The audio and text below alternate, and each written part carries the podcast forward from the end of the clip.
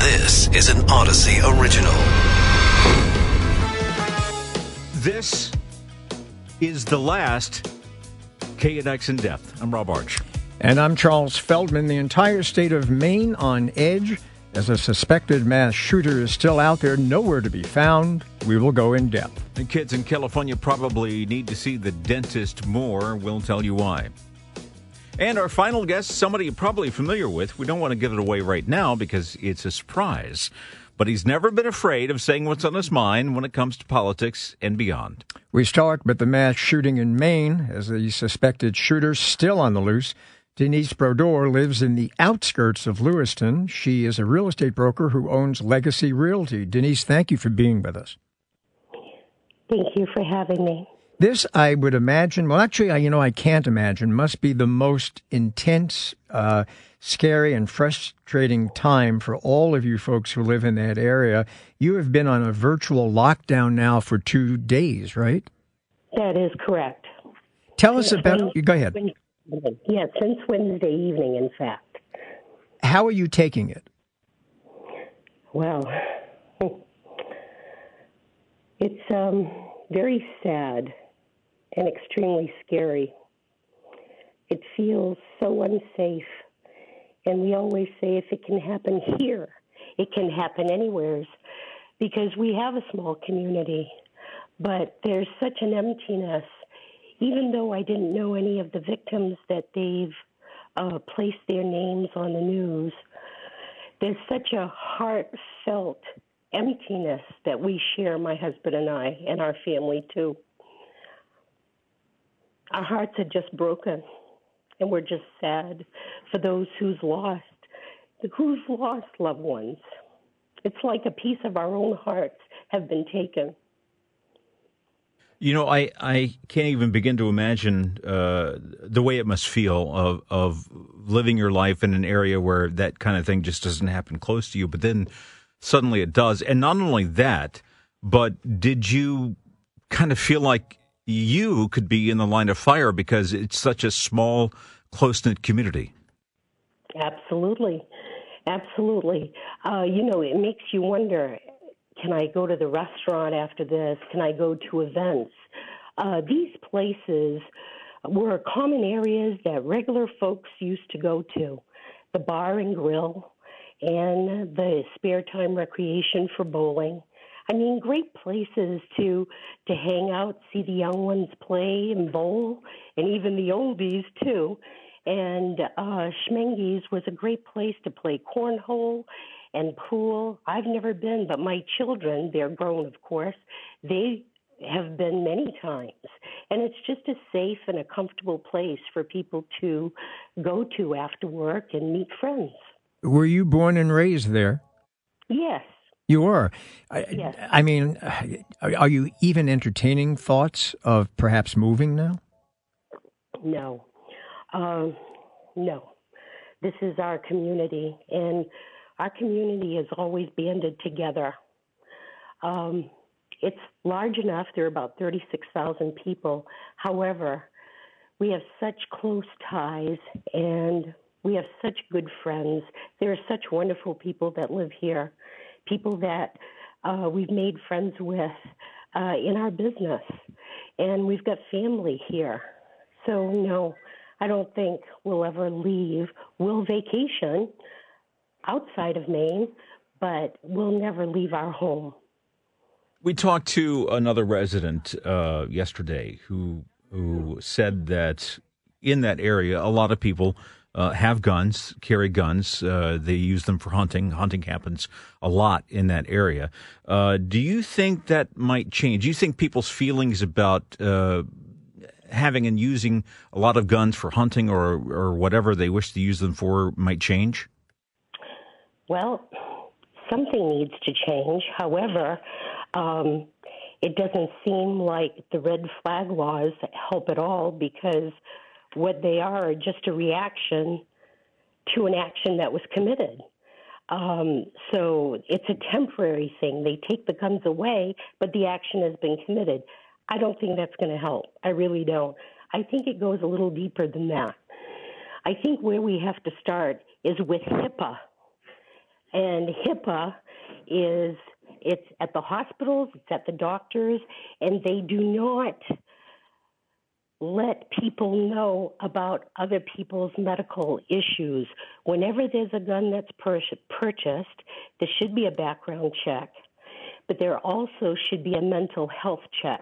And this is where HIPAA has to change their laws so that our government or uh, whatever the, the, the people are that can do this is to be able to review the mental health issues, especially with this man. Mm. He was in a mental institution. Right. He came out and he should have been flagged right. and not the red flag, but there's something that yeah. has to be done.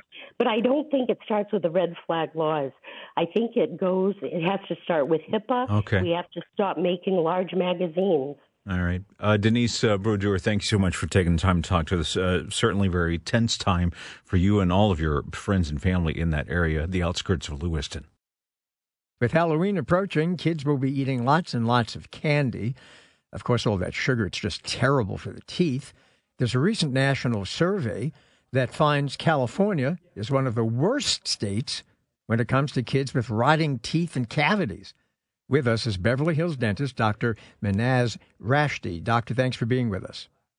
Thank you for having having me. So, how bad is it with the kids?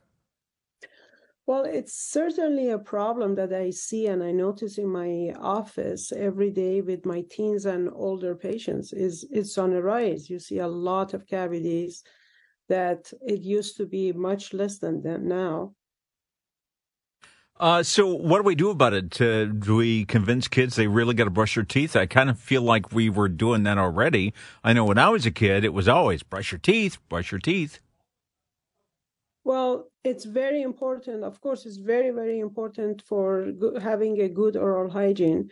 But there are other aspects as well. You know, the, the kids nowadays are so much involved with the computer and with their, um, you know, um, cell phones and they get so involved that they forget about how their hygiene is and how their diet is. And unfortunately they are not so cooperative. And um, that that's one of the reasons. They are in front of the computer and they just constantly um, uh, start to have candies um, chips and stuff that sticks to their teeth and causes all of these cavities. Can you make any kind of a direct correlation between the pandemic and this sort of uh, epidemic of young kids with bad teeth? Honestly, that that is to me, in my opinion, that's the very uh, first reason that this is happening is ever since pandemic these kids are in front of the computer either in zoom for going to school or playing computer games and uh, they are not as much as um, they used to be involved to go out and play outside or using the you know going to a park or anything they're stressed out with with uh, what is going on and all they do eat. That that eat stuff that is not good for their teeth which mostly is sugary stuff a lot of um, drinking coffees and all those sweet drinks that they buy from outside. And they just don't they, they don't care about their health anymore. They don't brush they don't floss and this is what happens. Uh, aside from all that sugar being bad for their health down the road uh, what kind of effects can happen to these kids later down the road in life just because of the bad teeth alone? Well you know dental neglect in teens can spill over into adulthood and create more health problem as they age like diabetes you know, diabetes is an inflammatory disease. Diabetes is um, is not just caused by the, the sugar; is also caused by the bacteria that is inside the mouth and causes gum disease. If you think the uh, pandemic had uh, maybe an instrumental role to play, is it also showing up in adults? Are they, who also, of course, went through the pandemic, are they showing up with worse teeth than before? Amazing amazing. I used to see a lot of patients that they would come for just um, every three to six months for their cleaning checkup, and once in a blue moon you would see one cavity here and there. Ever since pandemic, I would say probably a year after pandemic, when people were uh, removing their fa- their mask, and now they had to come out. You would see so many adults, especially late teens and adults that now they were afraid of removing their mask and when they would remove it you will see a disaster in their mouth because they were hiding it. They were hiding behind their mask. Now it's time to come out and now they are realizing how much of damage have uh, been caused that's that's probably one good reason why maybe they should continue to wear, wear masks. Mask, yeah, masking is a good idea. Uh, thank you so much, Doctor uh, Minaz Rashti, talking about uh, kids in California have very bad teeth eating uh, too much sugar. And later in the show, we will talk politics and a lot more with our final guest. He's a very polarizing figure who has plenty to say about what's happening in Washington, D.C. and beyond. And he's also going to be talking about witches. Witches? Yeah.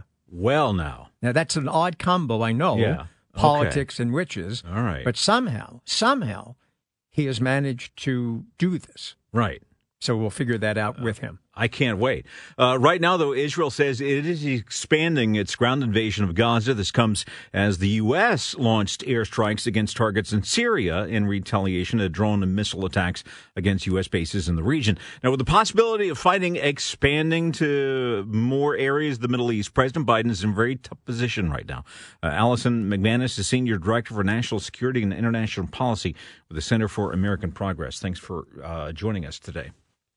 Thanks so much for having me. So, uh, laid out for us the danger here. I, I, think it's obvious to a lot of people that expanding this war may have been uh, something that Hamas wants, and this will be seen as an expansion of this greater conflict, even though it involves other actors and other players in the game. Well, I think where we're at right now, um, as you mentioned, the Israeli Defense Forces have announced today that they will be expanding their ground operations in Gaza. This is something that's been uh, anticipated and actually something that the Biden administration had been trying to discourage or at least to put off for a while in order to address the extremely urgent humanitarian situation right now in Gaza. Um, there's two over two million Gazans right now who have been out without regular access to fuel, safe drinking water, medical supplies, food um, and and been living amidst what the New York Times called some of the most intense bombardment of this century. But let me ask so, you. Yeah, but let me ask you this, Allison, because uh, you mentioned just in passing that uh, President Biden had asked the Israelis to kind of hold off for a while. Uh, I guess it depends on what the definition of a while is, right? Uh, because it appears as if Israel is now intensifying its uh, ground activities in Gaza. I'm guessing that's not exactly what the White House had in mind. So is this basically telling the White House to mind its own business? I think that the Israelis I mean, the Biden administration has been clear in its support for Israel and how Israel will respond to Hamas. The Biden administration had also asked the Israelis, um, again, to postpone this ground invasion. Israel, the Israelis clearly don't see that as being uh, in their interest. So I think Israel here is, you know, acting in its its what it views as its own national interest. I don't know that that should be interpreted as um, you know a rejection of of of Biden's attempts to to try to get them to well but how, how could but how could it be interpreted any other way? If if the white house says hold off because we're trying to work a diplomatic deal uh, because of the hostages and so it doesn't expand all over the middle east this conflict and they go ahead and they start their their more intense incursion how could it be interpreted as as anything else than a snub? I guess I should re reword that. I don't know that the Biden that the the and the U.S. position is what's driving how the Israelis are thinking. I think that Israel, um, reeling from the October seventh attacks, wants to show strength, and I think that this is what this this ground invasion is about. It's about going after Hamas in a way that is um, with a, a real show of force. So I just think that for Israel right now, that's their number one goal. And so, you know, the US requests are unfortunately, I would say, not their, you know, the, the driving force in how they're making these cal- uh, calculations. There's uh, the other danger here, too, is that uh, Hamas, in carrying out this absolutely, utterly horrific attack on October 7th was designed to engender a response, as as all terrorism is uh, does, and Israel will respond as expected. They will go in and level the area. It's expected. Uh, and create even further anger in the overall Arab world which some argue that's what Osama bin Laden did for years with the United States in, in, being behind the attacks on the USS Cole and trying to draw the United States into a conflict in the in the region, which he finally succeeded in doing on uh, 9/11. Uh, Hamas doing the same thing. Uh, someone, uh, and I wish I could recall who, someone who knows a lot about this business, said that what Hamas wants is for Israelis to kill Palestinians and they are seemingly to give them what they want. Isn't that also a danger for the United States with its official position of supporting Israel? If Israel does so much and over responds, if one can, that world opinion turns against them, that's going to hurt the United States standing in the world too, wouldn't it? Well, I want to go back. I want to go back first to, to how you opened there, because I think while perhaps it's an expected response. It, it's not a predetermined response that Israel, you know, would respond with collective punishment um, in the way that that it has. And so I, I do think that you know what you're getting at is there are, um, you know, Israel does have some you know ability to control the way that it responds um and and so while obviously the the the heinousness of the attacks, um, the scale of the attacks on October seventh, demands justice. That justice doesn't have to come at the expense of millions of of Palestinians. So while that may be you know, I don't know. I'm not in the heads of the the Hamas leadership. Maybe that was their, you know, intention is to stir this up. Israel absolutely has, you know, the ability to determine how it responds. Um, to the question of you know where the the U.S. stands and and how this reflects the U.S. standing, again, I think that you know the Biden administration came out in support of Israel's right to defense. Again, you know, which is the the after the the brutal attacks, you know, is is the um, appropriate message. I mean, Israel needs to be able to to defend its citizens um, and to deliver just you know bring bring perpetrators to account.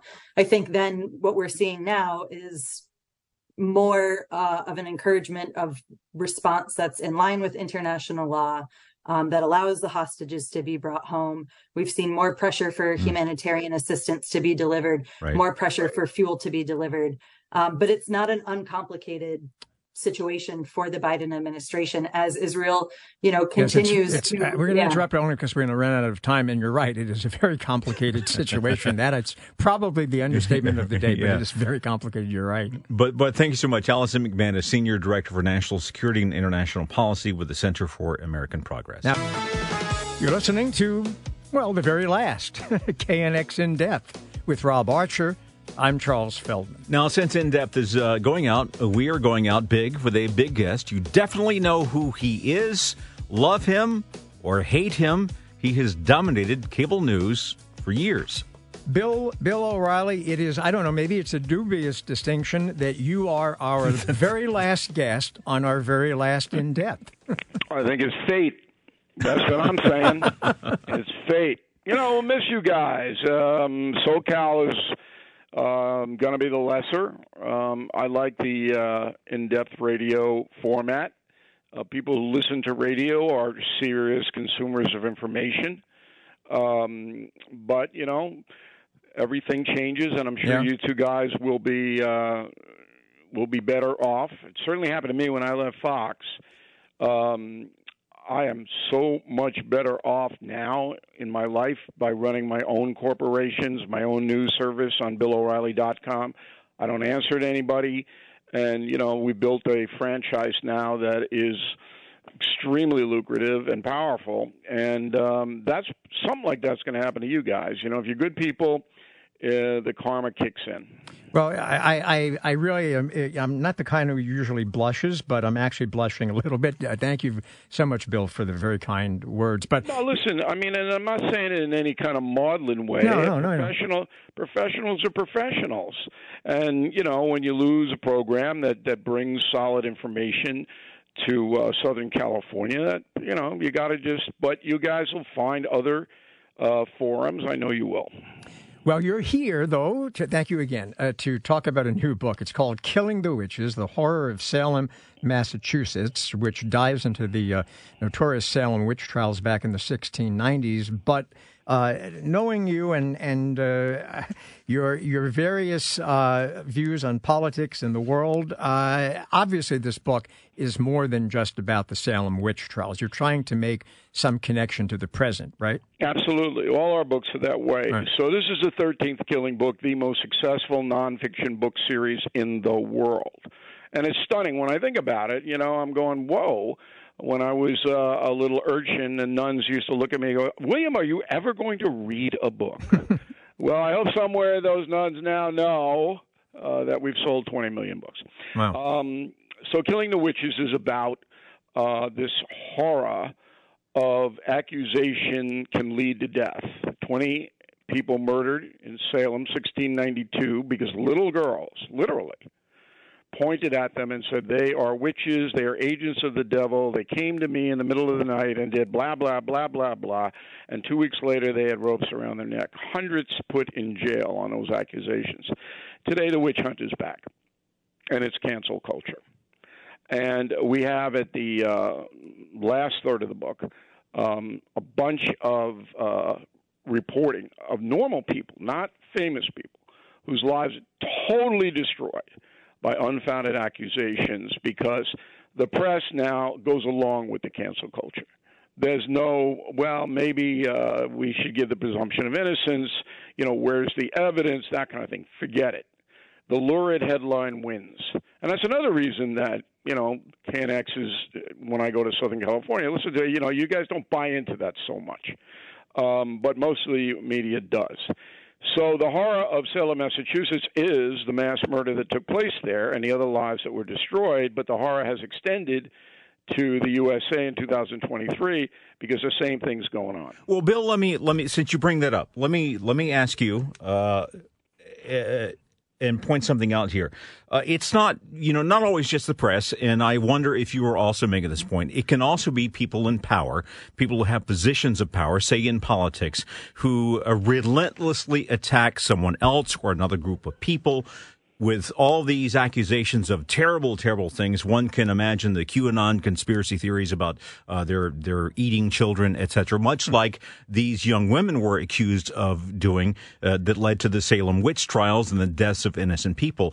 And in today's case, you've got people in power saying things like that that leads to threats against vulnerable populations, uh, uh, innocent bystanders in the political process until they are harmed or threatened or in some cases even killed. Is that also as big of a problem as the uh, press buying into what you call cancel culture?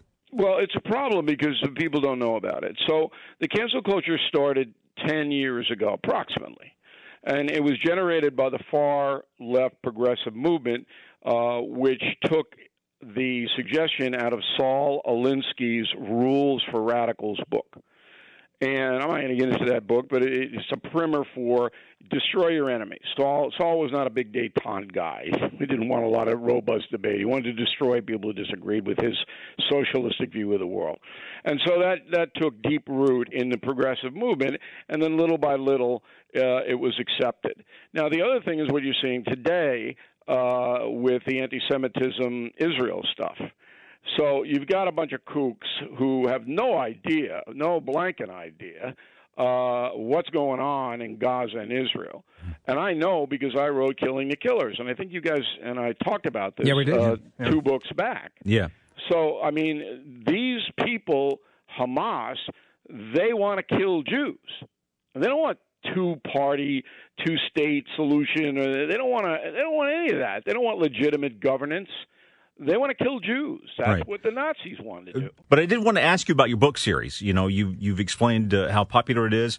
Uh, you've delved into some very interesting topics. So my question to you is, uh, how long is this killing kick going to continue? Who do you plan to kill next? Well, next September we're going to do uh, a different series. Uh, the book is called Confronting the Presidents. and we're putting it out in mid-September 24, the run-up to the election in November. And that book is going to tell you who these people actually were that ran the country from Washington to Biden. And and what will be what will we be most surprised by? The opening line in confronting the presidents is George Washington's mother hates him. Really? Uh, you guys didn't know that? No, I did No. not know that. You didn't know that Washington's mother didn't like him? no. For I mean, see? from what you age? see? From what? Yeah, but from what age on? I mean, from an infant or when he got older? When did she start hating him? No, it, it happened because uh, Washington's father, when he died, left the estate to him, not his mother. Oh, well, that makes sense. They Yeah, didn't teach that in school. yeah. No, that's stories we didn't get told. Every single one of these uh, presidents had stuff that nobody's ever heard of, and that is the key to the whole killing series. Hmm. So let me give you an example on killing the witches. When we're researching, it takes about six months to research a book. Um, I find out, and I didn't know this at all, that Benjamin Franklin inserted himself after the witches were executed into the case by visiting the top witch hunter, a man named Cotton Mather in Boston. Franklin was a young genius teenager. Mather was the most powerful man in the Massachusetts Bay Colony and headed all the executions. Franklin was so uh, angered by his confrontation, and we have it because Franklin kept a diary and we have everything that happened in that meeting, Right. that he took that his whole life into the Constitution debate in Philadelphia. And that is why today we do not have any mention of religion in the U.S. Constitution. Wow. All right, uh, Bill. Thanks so much. hang Uh, I tell you what, if, yeah, you if can hang out with yeah. us while we have our. You're our last guest, so you may as well hang with us. Okay. Sure. Um, so let me have a, a, a final note uh, on in depth. Since last week, when it was briefly noted uh, after some eight years that KNX in depth is coming to an end today, we've had a steady stream of messages from you, our listeners, telling us how much you've enjoyed this show over the years and how much you will all miss it. I'm truly humbled and greatly appreciative of your loyalty. You will miss us, and we will miss you. In Depth was designed to be a show about anything and everything, and I think we accomplished that. We never tried to convince you of anything. We only wanted to inform, educate, and sometimes maybe even give you a laugh. I think we succeeded. So you ask, why are we leaving? Well, I am going to be honest with you. We have always been honest with you. Many of you listened to In Depth, but apparently not enough. And this is a ratings oriented business. That is just part of the deal. I do want to thank several people responsible for the program over the years. Former program director Ken Charles created the show along with yours truly. News director Julie Chin, who played an active role in helping put the show together. Alex Silverman, the current PD, for some very helpful suggestions. My original co host, the late Ron Kilgore, followed by Chris Sedens, followed for the longest time by Mike Simpson, who just slipped into the uh, studio here, and more recently, of course, Rob Archer. And the producers, Lorraine Herman, Jonathan Service, and currently Donald Morrison, all did terrific jobs under thankless conditions at times, and all had to put up with me, because yes, I can be an ass. But I thank all from the bottom of my heart, as well as some of the others here who filled in producing from time to time, James Tuck and David Singer among them. KNX will still be here, still doing a great job covering the news. I personally invite you to stay with us. Now, many of you have reached out and also wanted to know what about yours truly? I'm still here, but this show has never tried to predict the future, so we will not start now. Rob, thanks so much uh, for. Uh, it's been a joy working with you. And uh, Karen Adams Yeah. is here in the studio. Mike Simpson, my old uh, Listen, I was down at the Bevmo as I often am. And I was like, I just got to come in. And thank you for carrying like 95% of this show. Oh, that- that's not- absolutely. that's not I agree That's with that true. Sentiment because as I sit here, you know, I've always fancied myself serious about this business and serious about uh, not just journalism, but also radio as an entertainment medium as well as an informing medium. And I would sit and watch Charles Feldman over here show me that I know next to nothing about interviewing Oh, oh, important people. oh, stop, Charles is a stop it. Master, and I have seen many masters interview people. Charles is an absolute Well- master, should be in the Hall of Fame Thank for you. his Thank- interviewing thank, style. Thank you, Rob, for reading the script I wrote. Thank you. uh, Bill O'Reilly, you're our last guest again. If you want to ha- have a last word, if not, we thank you again and good luck with the book. No, listen, it's a legacy program. As I said, uh, SoCal, it will be the lesser because you guys aren't on the air. Um, but you're going to do excellent things in the future. I am confident of that. So good luck, you guys.